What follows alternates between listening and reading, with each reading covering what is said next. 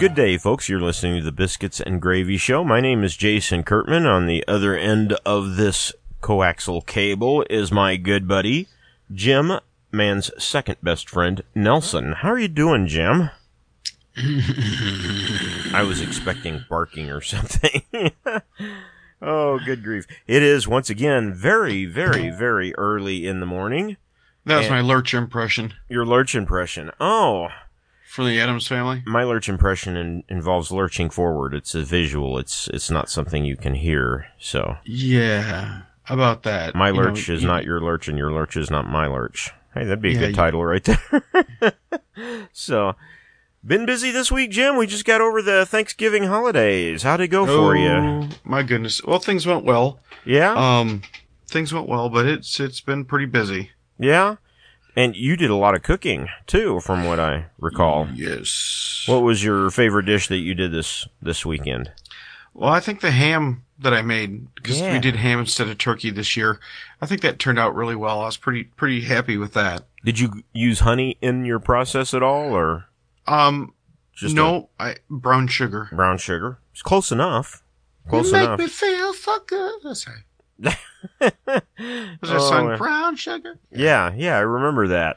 So, well, we we did a lot of cooking. I smoked three turkey breasts out on the barbecue grill, and I got to tell you, Jim, I, I've done a lot of smoking meats before, but this turkey breast was the best thing I think I have ever smoked. It, it was that good, and I, I, I was really disappointed yesterday because um, I ate the last of the leftovers.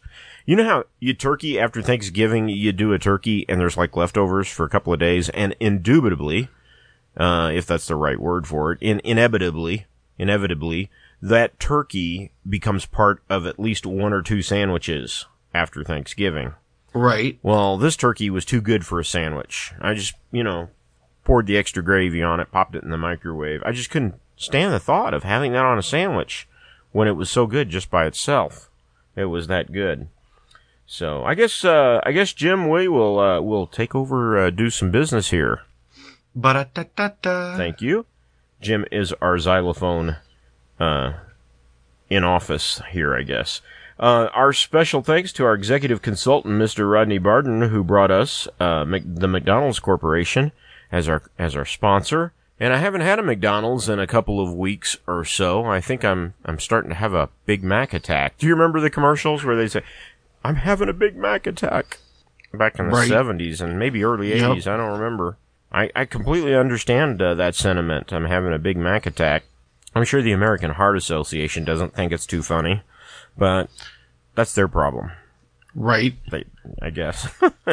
so, anyway, speaking of McDonald's, Jim, did you know the McRib is coming back in like three days? Err. No, I didn't. Are you a fan of the McRib? I like the McRib. Uh, okay. I thought I, I- I was mean, waiting I- for an expansion on that, but No, I. It was. You know, I I liked it. It was like worth doing, but it was. I, I'm a. I You- tell you what I what I really liked yeah.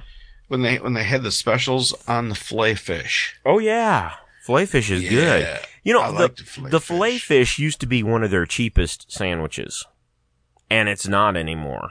It, it's I I, th- I don't think they're all like cheap like they used to be.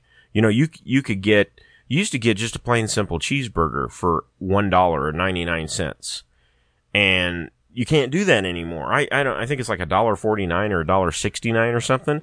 I can't really blame McDonald's for that. They're just keeping up with the the times and the way things are. But uh, but that McRib is good. Just the right amount of barbecued onions on there. That's good stuff. Even if it's not really rib meat, I think it is processed. But uh, I like it. I I like it a lot. So um, anyway, back to the business. Uh, check out our website at ourfantasticwebsite.com, vintagebiscuits.com. We'll take you to the same place. We get a lot of hits there every week. Um, we get a lot of hits too on our Facebook page, the Biscuits and Gravy Bunch. Always some funny stuff going on there. And um, don't forget to rate and review us on iTunes. And uh, we'd we'd love to hear what you think about us. And it's okay if you don't think much about us. We'd still love to hear it. Doesn't mean we'll change anything. but uh, we are also heard on the Leading Edge Radio Network, Q-Star FM, KKTY Tiger Country Radio, WBM Radio, Good Talk Radio, Delmarva Talk Radio, and of course our own illustrious Apex Radio Net.com. So, hey Jim, do you remember last week when I talked about my hamburger method?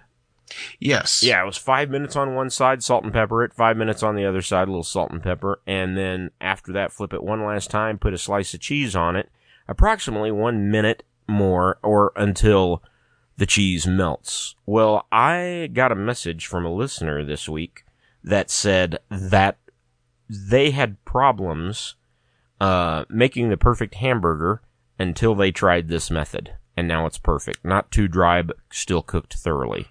And Awesome. she loved it. So there you go. Hey, I I knew we were good for something. I knew we were. What are you good for, Jim? I'm just kidding. Not Um, much, apparently. no, we're you know that's just the thing. Uh, we're all But as smart I- about something. As I, as I get older, you know, I, I've I've I've I've realized a few things. Yeah, what have you realized? Well, there's a bit of a list, so you have to bear with me. Okay, all right. Um, well, one, I talk to myself sometimes because I need expert advice. yeah. Sometimes I roll my eyes out loud. Is that like rolling the dice and you hear that clicking and clattering, kinda? then you take them and put them back in your head. Just Well, kidding. see, I just did it. It's Uh, yeah. anyway, Um, I, don't- I don't need anger management. I need people to stop making me mad. people management. Yeah. Yeah, and, my my people skills are just fine. It's my tolerance of idiots that needs work apparently. I deal with that Uh, every single day of the Monday through Friday, Yeah. the work week. Yeah. The um, you know, and I tell myself lies, but the biggest lie I tell myself is is that I don't need to write it down. I'll remember it. Yeah, I do the same thing. and then I, what was that thing I you told me to write down and I said I'd remember it? I- I'll tell that to Sarah. And, Right. and she remembers it. So I did remember it, just not first person. And I, I realized that uh, when I was a kid, I thought, you know, I thought nap time was a punishment. Now it's like a mini vacation. Yeah. I've also learned that uh, even duct tape can't fix stupid, but it can muffle the sound. Yeah, I was just gonna say it can it can make it a lot quieter. What else have The you other- learned? Well, I, I realized more or less that, um, you know, it'd be really cool if you could like put yourself in the dryer for 10 minutes and come out wrinkle free and three sizes smaller. Yeah, And, okay. Y- yeah. Any volunteers um, down at the nursing home, right? Yeah. Well, yeah. And, um, getting lucky these days means walking into a room and remembering why I'm there. right. No, I completely understand that. And that's, that's kind of my list, you know, pending being added to, but that's, that's my list. You know, we're kind of at that awkward age, and um, we are too old for the roller coaster and too young for Geritol. That's that's the awkward age right there. So that, that's about right, isn't it? You, you, That's about, I, I don't think I'd get on a roller coaster these days. Not unless it was something, you know, Seth really, really begged me to do with him. I might consider it. I used to love them. Used to absolutely love them. Now they don't. I get, I get, I get the same effect by just standing up out of bed in the morning. Sometimes. so, woo, that was fun. you know. So I got a couple of jokes for you. You ready for this? Yes, I got two yes. jokes. This is this is courtesy of my new joke book. Um, did you hear about the cross-eyed teacher? no. He couldn't control his pupils. Oh no. Yeah. There's a song about a cross-eyed bear. Um, we did at church one time. I never did. Anyway, what do you get if you cross a hyena with a bouillon cube? A hyena with a bouillon Yeah.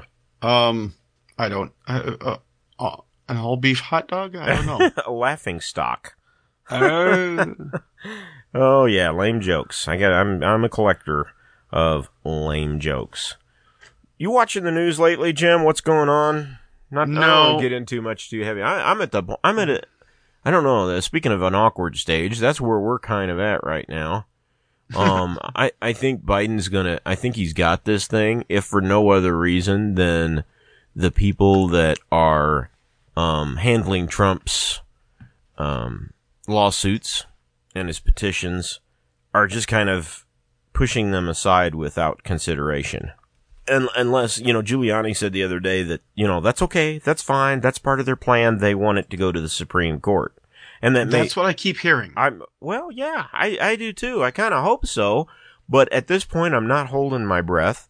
Tr- uh, Trump's made um, statements that uh, if if Biden wins the electoral college, he will move out of the White House, which pff, I wouldn't expect anything less. People kept saying, you know, especially these liberal people, the, the extremists, that you know Trump's going to not set foot out of the White House and what are we going to do? Will the military move in and remove him? And I thought, oh my goodness. And I'm kind of laughing at the same time because I kind of thought the same thing about Obama, that he might try that. But he didn't. I'll, I'll give that to his credit. He didn't. Um, and I don't, honestly, I don't think any presidential, uh, past president would have ever done anything like that because that would, that, that would put us in a disastrous situation. So, thoughts on that? No, I I think if it's if if and when it comes to that point, it's it's going to be pretty obvious. But we've been told from from from day one that this is going to be a process, and we need to be patient with it. And that pushing it to the Supreme Court, um, not only do I think that that actually is part of the plan, but I think that, and and I don't know what the outcome's going to be, but I think not only is that the plan coming from Trump's side of the the game, I think that the left realizes that that was the plan. And that was why they didn't want Ruth Ginsburg's place taken by a Trump appointee. That very well could be. Yeah. I, I think that that's why they were losing their mind about it. The other thing is, remember what Hillary said at the end of the last election? We can't let that, and she used some choice expletives, get in the office, get in the White House, um, because we'll all be swinging from a rope. Yeah, that unfortunately that that hasn't happened yet. Well, no.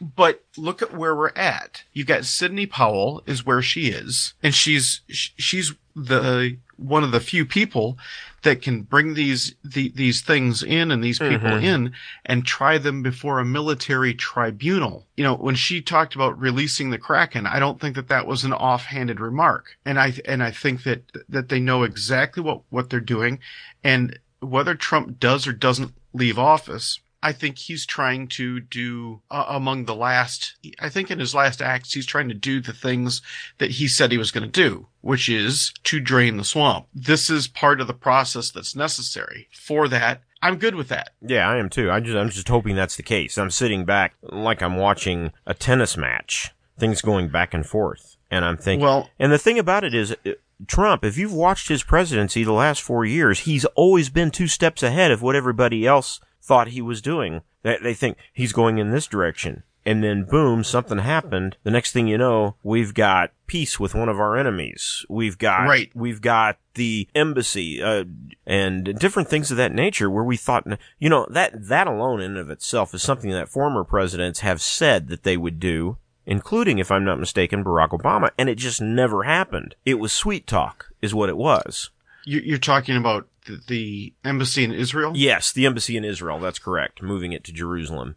Yeah, And, and, uh, see, that's one of that's one of Trump's charms is that he oh, he does what he says he's going to do. He's a sweet talker that follows through. He's like the Muhammad Ali of presidents. That's a good way to put it, because he he dances under the lights, and you well, might and he might not he like the music, talk, but he's got the perfect steps. right? He talks the talk, and then he follows up on it. And I think that that is what that's what the left fears most about him. Mhm. He's not messing around. And then you throw the uh, throw the media into the mix. I th- this is one of the reasons why I think listening to the media is a mistake at this point. right. because they're not only are we seeing the worst of the left, we're seeing the worst of the left's control mechanism, which is the media. And, and that's part of the reason why I just, you know, I've been praying about the situation. I've been making financial contributions where I've been able to. Right. Um, I've I've been careful about that because you know you can get a lot of stuff sent to your phone that may not actually be going where you want it to.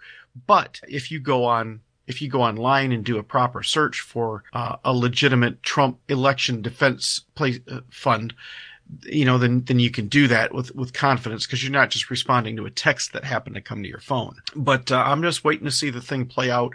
I don't know which way it's going to go, but um, we'll wait and see.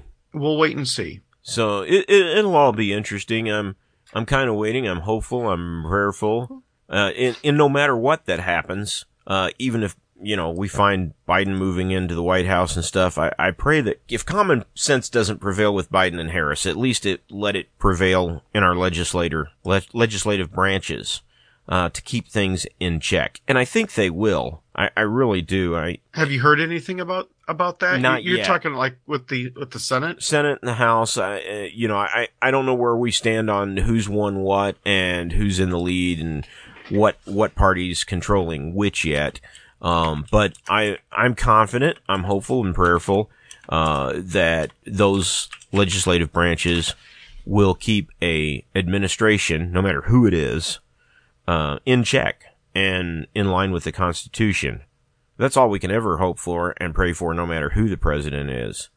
Um, you know, I was sitting in a restaurant one time and, um, uh, we were talking politics with a gentleman in town who was a businessman, very smart, intelligent, and uh, I mentioned that my brother was a Missouri state representative, and uh, this was in Missouri.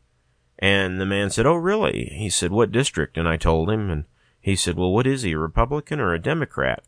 And I I said, "Well, he's a Republican, but he calls him he he's a Republican."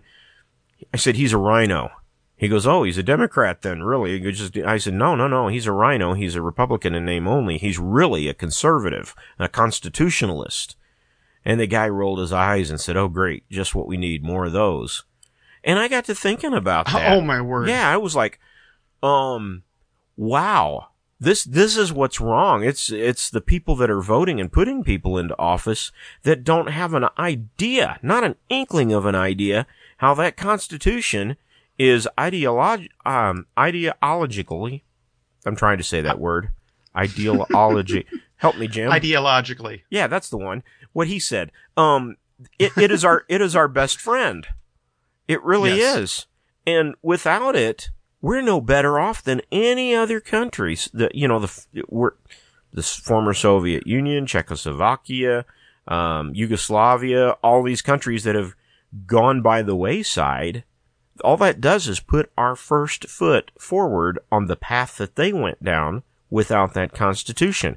We can't do that.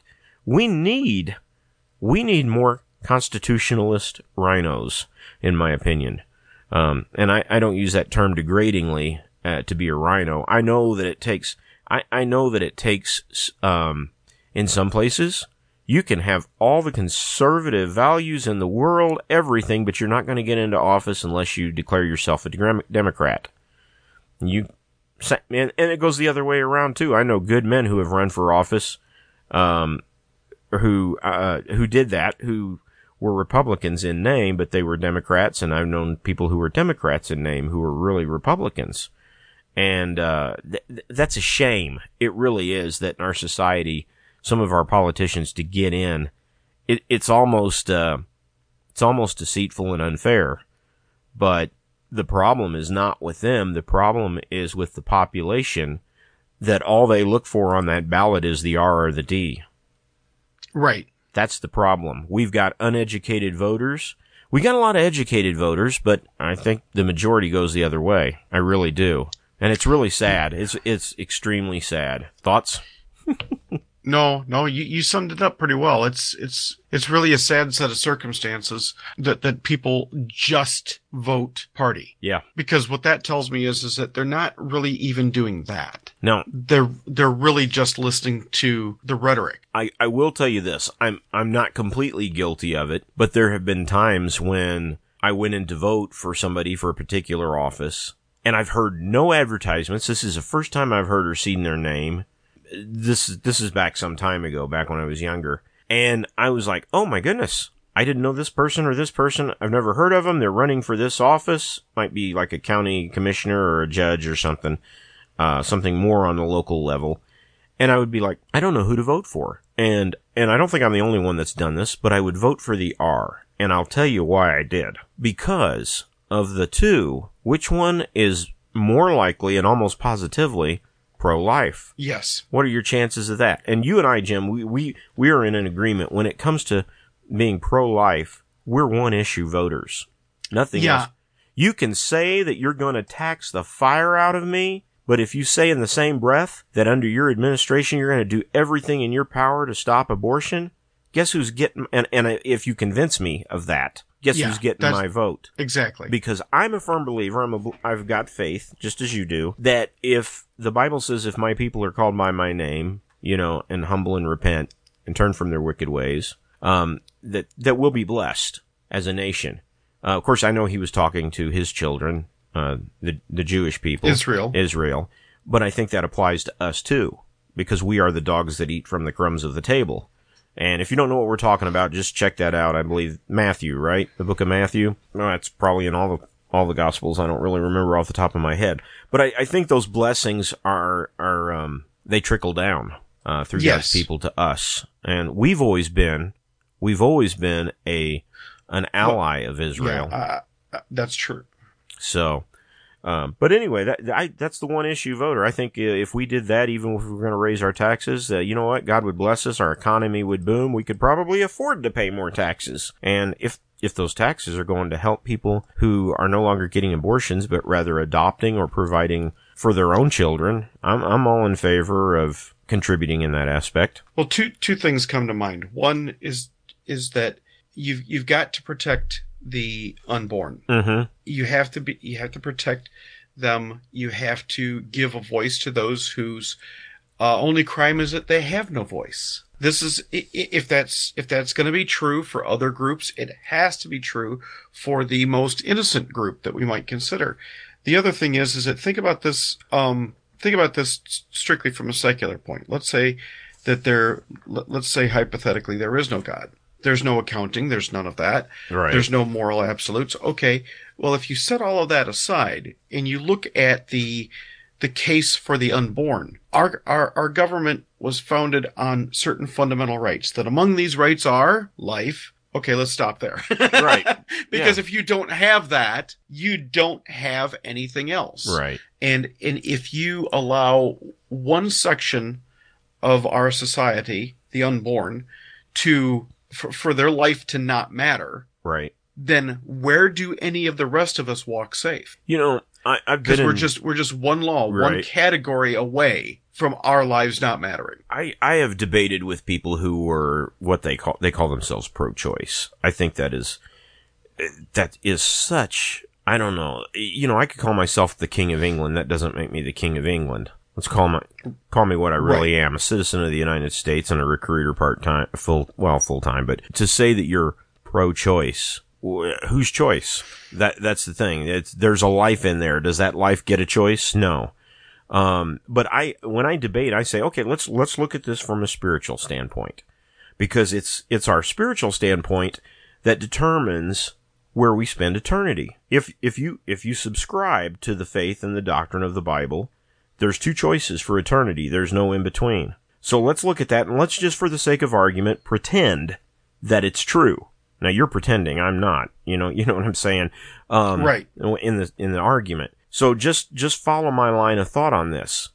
If you are helping support a movement that is taking lives of innocent unborn child and pushing them into an eternity, and, and according to the Bible, we know that uh, people under the age of accountability um, go to heaven. The Bible, Yes. the Bible teaches that. There's a, there's, you know, David, David, uh, King David, when his child died at a young age, he said, uh, "I know that um, he cannot come to see me, but I know that I'll come to see him in the in the kingdom." So Yes. that that teaches us that. So if you're supporting a movement that takes the life, the ability for that pursuit of happiness, you know, and and the pursuit of that life, and you'd stand before an almighty, eternal, um, just God, where do you think your eternity is going to be? Right. Is it really, really worth you shouting and screaming? Is it really worth your vote to go towards something that is so damning to your own eternal soul? Is it really worth that? If, if everything is true, if everything in the Bible is true, if everything that uh, our evangelists and preachers and Christians across the country have been teaching for decades, a lot of this, a lot of this stuff, we've we've as a nation walked away from it, starting late fifties, early sixties, maybe and, and maybe sooner than that, because we've talked about this before. Where did we start to degrade as a nation? And I think you and I kind of traced it back to the time of when prohibition was repealed. Um, maybe even back further. Um, that didn't that didn't do us any that didn't do us any favors. I would take it to uh, about 1962 and 1963. Well, definitely. Where prayer and Bible reading Yeah. were taken out of our educational system, I- and some and some people will make the point, oh, well, you know, that's separation of church and state. Yeah, Yeah, well, there, there's that. a whole other show right there's there. a there's a whole other show right there where where um that that that we could talk about what that really really was. But I give I give you an example, and this is just anecdotal. Got a friend of mine, been friends with him for years. Um, he stood up at my wedding, um, and and he's um we have an understanding hmm he and he self styles himself as a bad boy. He jokes about the fact that he's he, he says, you know, if I ever if I ever walked in, into a church, um, you know, I'd catch fire. Right. You know, uh, he's he taught you know all of the silly stuff about heaven won't have me and hell's afraid I'll take over. All of that kind of stuff. That's that's where this guy is at. But in terms of just thinking things out rationally, we had a conversation years ago and and he says no i i talked with this friend of mine jim and and um i've come to the conclusion that um abortion is murder right. and i at the time i didn't take that too strongly one way or another because okay if you can't uh if you didn't ha- hold a strong opinion on that then um then, then you might be able to be persuaded one way or the other. But here we are all of these years later, and he is still of the same opinion and has never changed his mind. And I credit that to the fact that he's just a thinking person. Right. He's actually thought the thing out.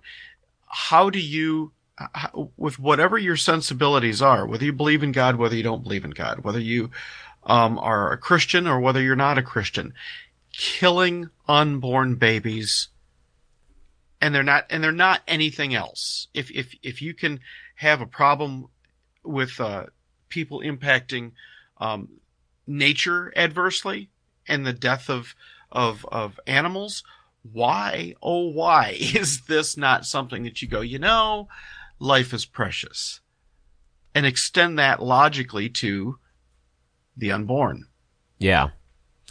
Years ago, it was actually uh, nine years ago um, in southeast Missouri. There was a, a gentleman who was running for office, state office. His name was Bill Burleson, and he sent out a letter, and it was this letter was so ridiculous.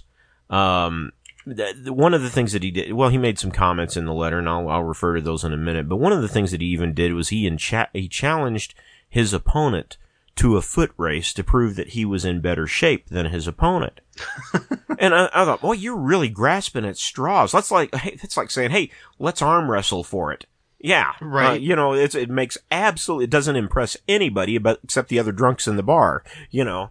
Um, but I, I wrote a letter back to him, um, and it was published in the paper, and it was kind of interesting. The, the paper, um, they kind of did me a professional courtesy because I was a police chief at the time. I don't know if that's why they did it or not, but they did. They, they liked the letter so much.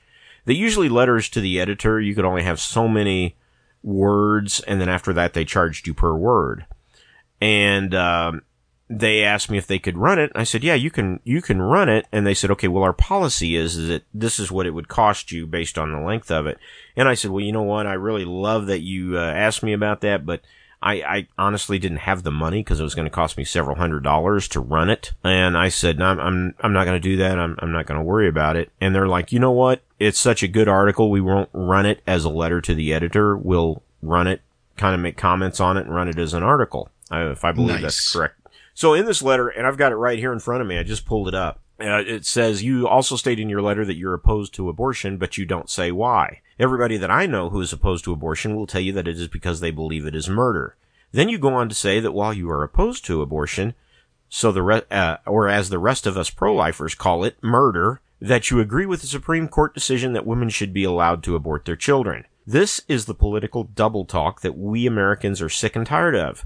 What you stated in your letter is the equivalent of stating that you believe the act of murdering someone is wrong, but we should let the murderer decide if, who, and when he will kill. It's the same thing. Right. Exactly the exactly, same thing. Exactly right. How hypocritical, especially from someone who seems to take pride in their status as a Baptist Sunday school teacher. The Bible has a lot to say about the sanctity of life at con- at conception. Um, he he also I'll just read parts of this too. You go on to discuss agendas that can only be dealt with on a federal level. If you ever notice, people running for state office tend to do this a lot, and and all they're doing is pulling at the emotions of the voters. Um, this is something I said, such as deficit spending and requiring a constitutional amendment that will require a ba- balanced federal budget. State representatives can't do that.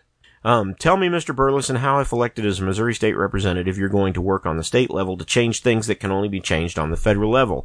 It sounds good to an ignorant voting public, Mr. Burlison. Fortunately, the good people of our district are not so ignorant. Uh, incidentally, you also stated that when you left Congress in 1980, I believe, the national debt had accumulated to 800 billion dollars in a 200 year time span. That would mean that the national debt would have started to accumulate in 1780. It may interest you to know that in 1837, our national debt was completely paid off during the Jackson administration. If you're going to state historical facts and be held credible, you'll have to be a bit more accurate than that. Yes, we do have a huge national debt and something needs to be done about it, but I fail to see how that duty falls upon the shoulders of a state representative. I'd also like to know how the federal foreign policy can be changed on the state level. You stated that we should have learned our lesson from Korean, Vietnam, Iraq, and the Afghanistan wars. That we cannot police the world. I agree that all of these wars were and are controversial in some aspects. I also know that when another country is in jeopardy of losing their freedoms, we are one step closer to losing our own. That is why our country traditionally goes to the aid of countries that need it. What exactly is your stance on what you call the separ- strict separation of church and state. That's what we were referring to a while ago. You say in your letter that this is in our Bill of Rights, but it is not. The First Amendment reads, Congress shall make no law establishing, uh, respecting an establishment of religion, or prohibiting the free exercise thereof, or abridging the freedom of speech, or of the press, or of the right of the people peaceably to assemble and to petition the government for a redress of grievances. The founding fathers did not intend to keep the church out of the state. They had organized prayer meetings between sessions, opened many sessions in audible prayer, and also appointed chaplains. Their intent was to prohibit the government from overseeing and governing religious activities and organizations. You mentioned the separation, but you do not give your political views on it. Uh, I'm getting near the end. This is just for entertainment purposes now. Uh, You're what, fine. what was your motive to challenging your opponent, Mr. Wright, to a foot roast, uh, foot race, not a foot roast, a foot race. That that would be totally a deal breaker. Do you think that voters will be swayed to vote for the winner? I would be disappointed in Mr. Wright if he were to accept your irrelevant challenge, and even more disappointed in you for suggesting such an idea. Again, I commend you on your personal achievements in life, but I cannot vote for you or support, support your candidacy in any way, Jason Kurtman. Now, I will tell you that that was only the last half of the letter. Um, but here, I think it's time, and, and I got a letter, I got a letter from the local prosecuting attorney and from other people saying that that was great. They loved it. You know, it's time that people call out politicians. Mr. Burlison had, if you look him up, Bill Burlison, he was an old school politician. He was a congressman in the 70s and the early 80s.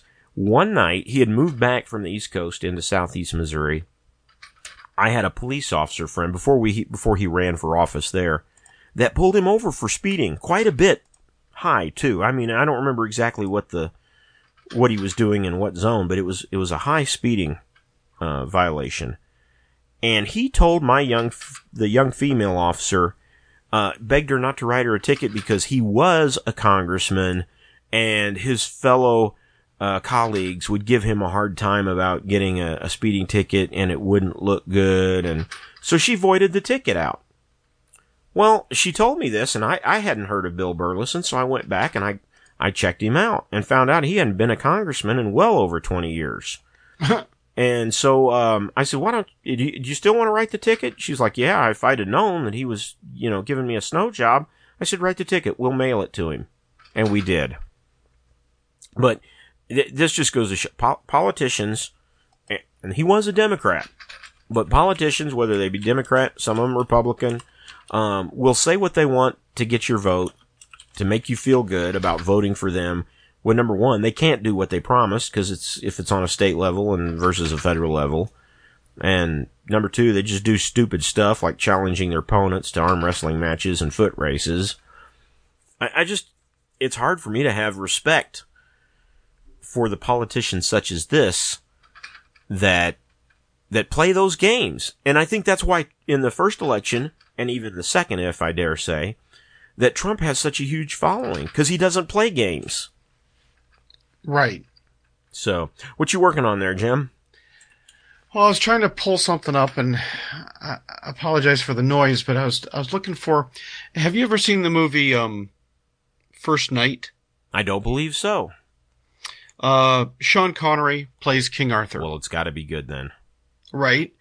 Um, but there's a speech in there where he talks about, um, you know, beyond our borders. Mm-hmm. Who, where is it written that there live lesser men? Right. Let let them let them die. And and then he goes on to make the point that either we hold to what uh, uh, is good and right and true is good and right and true for all men under God, Right. or we're just another robber tribe. Hmm. And so when you were talking about like Korea, uh, Korea and, and Vietnam, there's, there are reasons to be, um, skeptical about some things, Sure. but, um, I, I think it's important.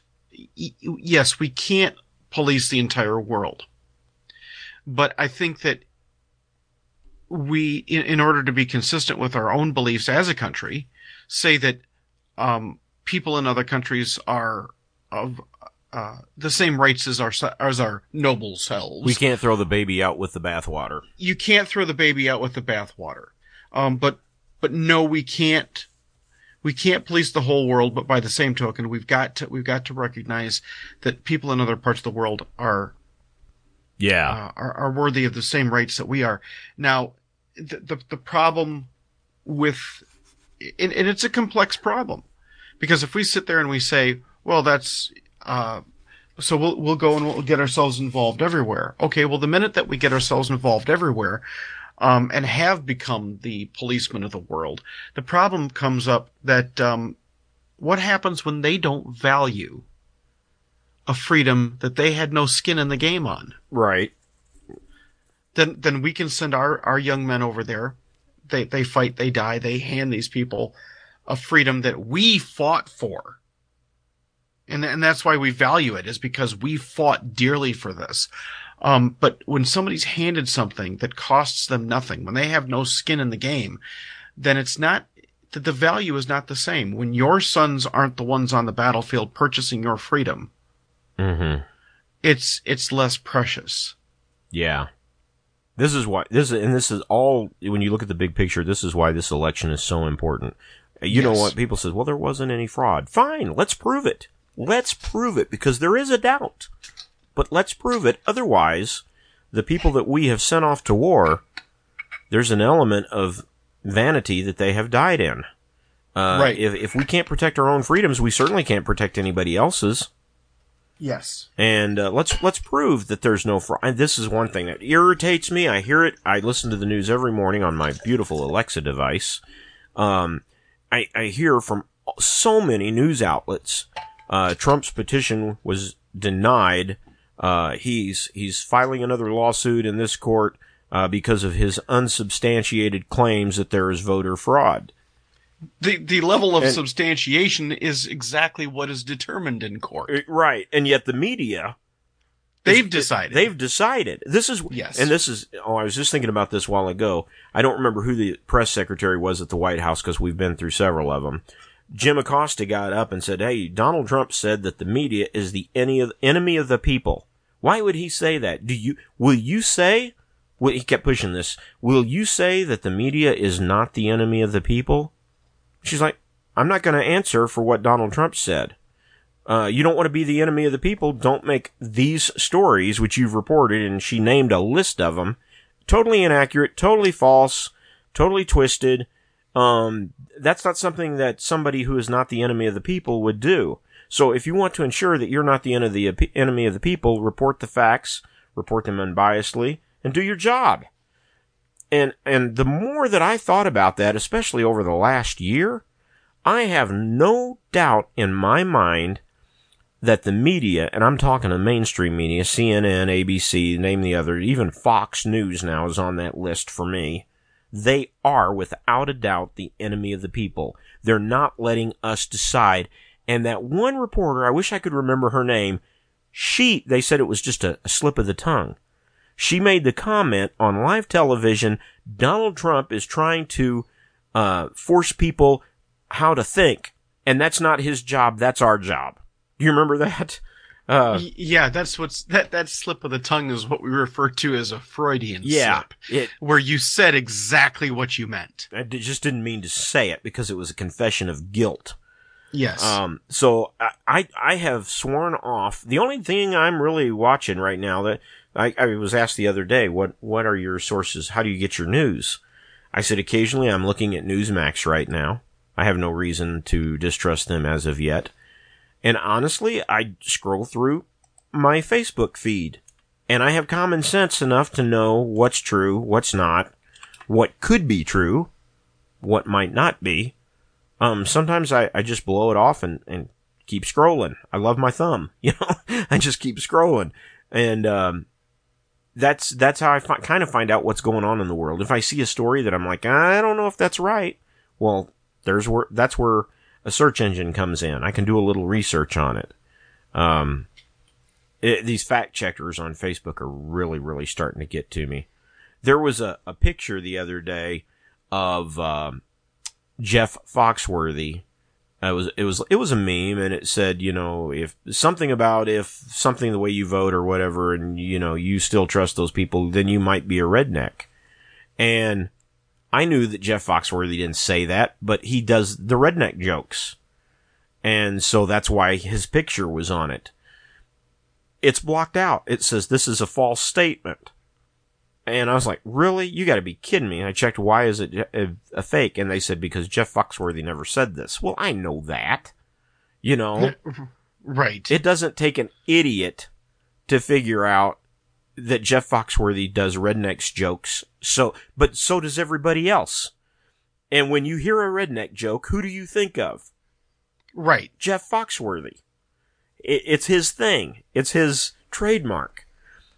And, uh, I, I, uh, I could go on and on. I love the redneck. I, I love the redneck jokes because I am one, uh, just a little bit. But, um, anyway, I, am tired of the fact book, the Facebook fact checkers. And of course, Candace Owens is suing them over this. You've heard that, right? No, I didn't. I haven't yeah. been keeping up with the news. She has got a, she's got a major lawsuit against them because uh, she uh, expressed an opinion. Uh, as I recall, she made it very clear that it was an opinion. It was an opinion based on a medical report from another doctor uh, relating to COVID nineteen. It was just an opinion, and they fact checked her and I use that in quotes. And because of that, they got really upset and they demonetized her Facebook page. Um, that, you know, once you get real popular in certain social media, uh, if you're viral and you, you're doing really good, then the companies that own those platforms will start paying you because you're bringing people to your plat, to their platform. So they'll pay you for that. Well, they I, Facebook doesn't like the kinds of people. They don't like you and me, Jim. Honestly, they tolerate us. Um, yeah, we're a, we are the product. We we that's right. We are the product. That's why there's been a, a, a flood of people recently leaving Facebook. They're leaving in droves, and Twitter as well. Twitter, um, people from that are leaving Twitter are going to Parler people that are leaving Facebook are going to platforms like MeWe. Um, I'm I went to another platform. I've got a couple of my friends on there, Jim. Grace-book.us, and it is a Christian-based uh, website, and it it acts almost identically to Facebook. If you can navigate and work Facebook, you can do grace-book.us. And, uh, I, I love it there. I really, really do. They don't have an app for your phone, but, uh, if you have an, uh, Apple, you can, you know, save their homepage to your home screen and it acts just like an app. I don't know. Can you do stuff like that on your, on your Android? Can you save a page to your home screen? Yes. Okay. So that, then you have an app, a self-created app. So speaking of apps, Jim, you come across anything good lately? Um, let me see here. I've I've fiddled I've fiddled through a few things, but um, nothing's nothing has jumped out at me. Now we're going into the fun stuff. I will tell you what app I downloaded yesterday, and I've What's played that? it. I've done it twice. I'm not a gamer, you know this. I, I can't stand video games, but uh, Thanksgiving night, our friend Mitchell Stufflebeam was over, and he introduced introduced us to a table game called Farkle. Have you ever played Farkle? You know, it sounds really familiar. I'm I'm thinking that I have at some point, but I don't remember what it was. I won't go into how to play it, but it just involves a cup and six dice. And it was really, really fun. It's addictive. And, uh, I thought, well, I wonder if there's an, uh, app based on this. And sure enough, there was. And, uh, I, I got really excited. And Seth and I, we were out last night and he, we were having some fun, good times talking. He's like, Hey, when we get home, are you up for a game of Farkle? Mitchell left his, his game here for us. He says the only time I play it's when I'm with you guys, so I'll just leave it here. And so Seth and I played Farkle last night. Loved it. Absolutely loved it. I highly recommend it. Tell you what I'm going to do. The first person that sends me an email at our fantastic website at gmail.com, I will send them a Farkle game. How does that sound? that sounds pretty cool. We haven't done a giveaway in a while, and they're cheap enough. So I will send them the the the ability and the means, uh, not the skills to play Farkle. that's that's you're on your own. So uh, there's another app I came across. This is especially handy. You know, if your kids ever ask you to help them with your math, you know, and they're like into algebra or trigonometry three or something, and um, I took algebra one. I loved it so much I took it twice because I had to learn to love it the second time. I I I couldn't do it now if my life depended on it. Um, but there is an app called Photomath. Have you heard or seen of this? No. You can. It takes a handwritten, even a handwritten or typed math problem. You take a picture of it, just a photograph, and it'll come back with the answer to your problem. It's pretty cool Nice.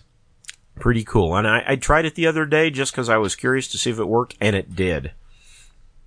Uh, let's see, another app that I came across. Uh, me and Sarah, we're, we're doing our best to try to find another place to move to. And, uh, I, I, I know that when I get settled, Jim, I want to start kayaking.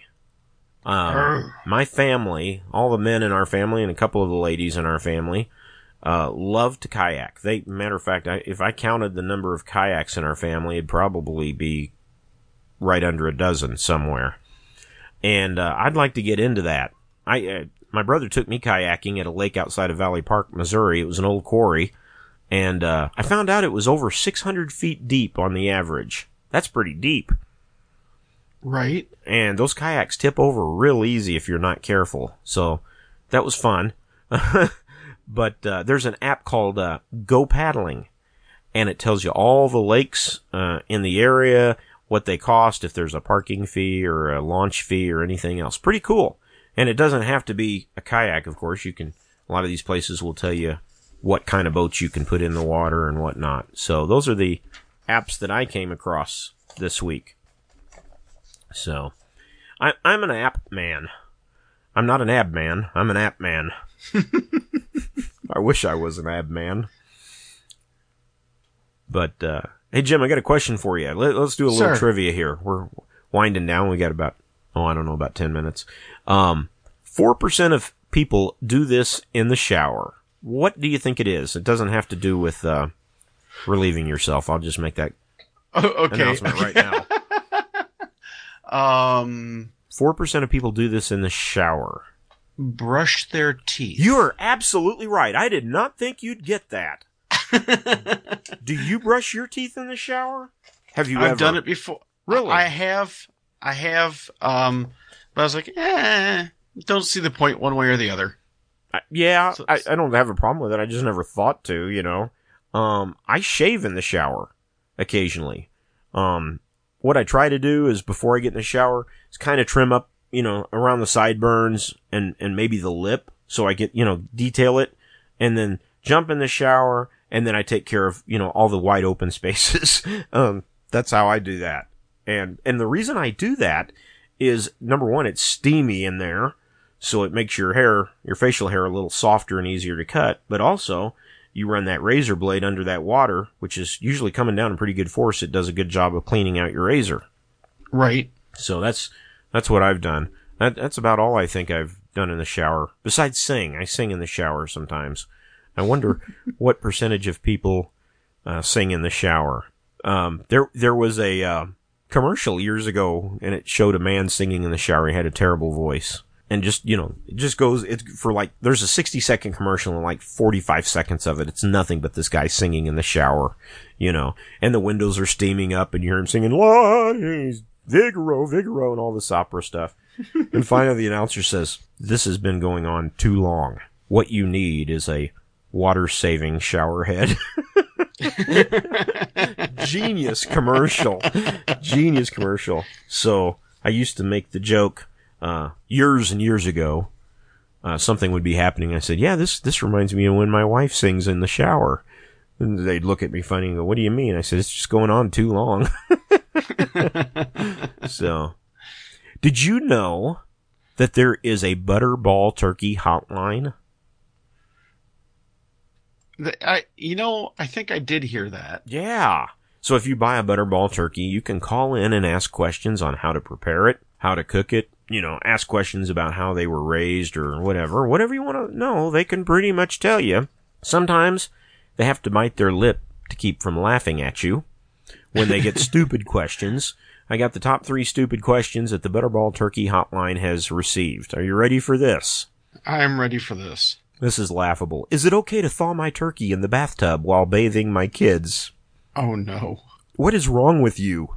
What is wrong with you? you want your kids coming out of the bathtub with turkey grease, you know, that won't wash off? But worse yet, yeah, you're, that's not the right Brian. you know, kid, kid dirt Is- and, s- is- and, is- and soap. Yeah, it, it's it, it's Brian. It, it, it's Brian, not Brian. Yeah, right. Yeah, not young Brian. Yeah.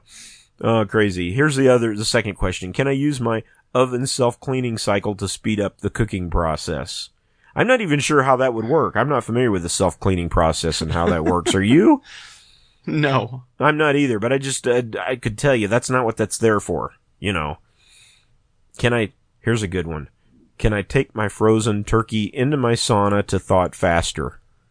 Can you imagine going to the gym, walking in, there's a big guy with a towel around his waist sitting next to a turkey with a little towel around its midriff. oh, the Butterball Oh Turkey Hotline. You know, this would might be a challenge uh, for us for Christmas if we could come up with some crazy questions to ask them and then call them and, and just ask those those questions and record the response. Hmm, something to think about. I don't know. Um, I got one of those. We're calling about your car's extended warranty, Right. and I usually I do the little hit the number two to be taken off our do not call list, which does absolutely nothing. By the way, it's a placebo that doesn't work. You know, makes you feel better for about five minutes till you get the next call. Well, I thought, you know what? Um, why not? I'll answer. I'll answer the call. I hit the button for uh, Clark to come on, and she says, uh, th- uh, "We're calling about." And I don't even remember what she said. And I said, "Well, I want to know about the extended warranty. I have a 1969 Chevy." Click. As soon as I said that, she hung up. I thought, well, that was funny. So that's what I'm going to start doing. I'm just going to start doing that. I I got a 1960 Chevy, whatever. I'll, I'll come up with a make and model. So, have you got your Christmas tree up yet, Jim? No, I do not. Yeah. Do you do you have an artificial tree or do you get a real one every year? No, we we did the we did the artificial tree. It just it's easier to maintain and all of that. Yeah. So that's that's been the way that we've gone. I like the artificial tree because it is easier to maintain. It's easier to store for the most part. I have a problem though. I always, I've got, last year, I could not find my artificial tree. We had moved and I couldn't find it. It was out in the garage buried in, in a box somewhere and I couldn't find it. And I thought, well, they're cheap enough, you know, you can find one for 20, 25 dollars. So I went down and I bought another one. Okay. Fast forward a little bit. We're thinking about moving out of state. I load up some boxes in the garage, uh, filled my trailer up, head out of state, put them in a storage unit out of state, and we haven't been able to move yet. But my Christmas tree is out of state, both of them. So I thought, well, you know what? I am not buying another Christmas tree, uh, another artificial one. So uh, this is what I found out. I, I called my buddy Michael Shinneberry and said, "Hey, uh, any place up in Cloudcroft that's going to be selling real Christmas trees?" Remember how they used to do that? I think they still do. Like at Walmart, they'd stand them up or, well, up in Cloudcroft, it's beautiful. It's up in the mountains. It's near the forest. He says, no. He goes, I don't know about that. He said, but you can go online and there's a website here. I'm trying to find it. Um, but you can, oh, through recreation.gov backslash tree dash permits. Uh, you can buy a Christmas tree permit for about 12 year, $12, $12 and a half dollars and then you can go into a designated area in the national forest and cut down your own tree. I think that's pretty cool. Uh, me and Seth are, and possibly Sarah are going to go up probably next Saturday up into the mountains and get our own Christmas tree. So I'm done spending money on artificial ones. So that's that's our plan, Jim. Very cool. And like Paul Harvey, uh, that's it. That's the last of the pages. So good day. Yeah, I couldn't do Paul Harvey if I tried. right. I have tried, trust me. So good day. Yeah, sounds like right. that doesn't sound like Paul Harvey. That sounds like Paul Logan. Oh, that's not a Christmas tree. This is a Christmas tree. right. Yeah. So, uh, I uh, keep me in your thoughts and prayers, Jim. I'm in a talent contest this evening. Do you I, have any? I well, we'll we'll soon find wah, out. Wah. Yeah, we'll soon find out. No, I am I'm playing the piano and I'm singing a Southern gospel song of one of the old hymns. Thank God I am free. It'll be interesting. It'll be fun. I chose this after I found out that almost everybody else. Uh, I thought it, it because a church was putting it on. I thought it would be you know religious based. It it's not so much. People are doing comedy and magic acts and everything, and I'm going to get up there and do a hymn. So I'll be different. Anyway. Right. Hey folks, don't forget to rate and review us on iTunes. Uh, make a friend this week. Spend some time with your kids and definitely tip your server, your DoorDash, Uber Eats, um, Postmates, whatever. Uh, it's a hard time for everybody. Let's help each other out. Jim? And please turn on your Amber Alerts. The life you save. Maybe someone that you know and care for. Y'all have a great day. God bless you. We'll keep you in our prayers. You keep us in your prayers. Good night, everybody.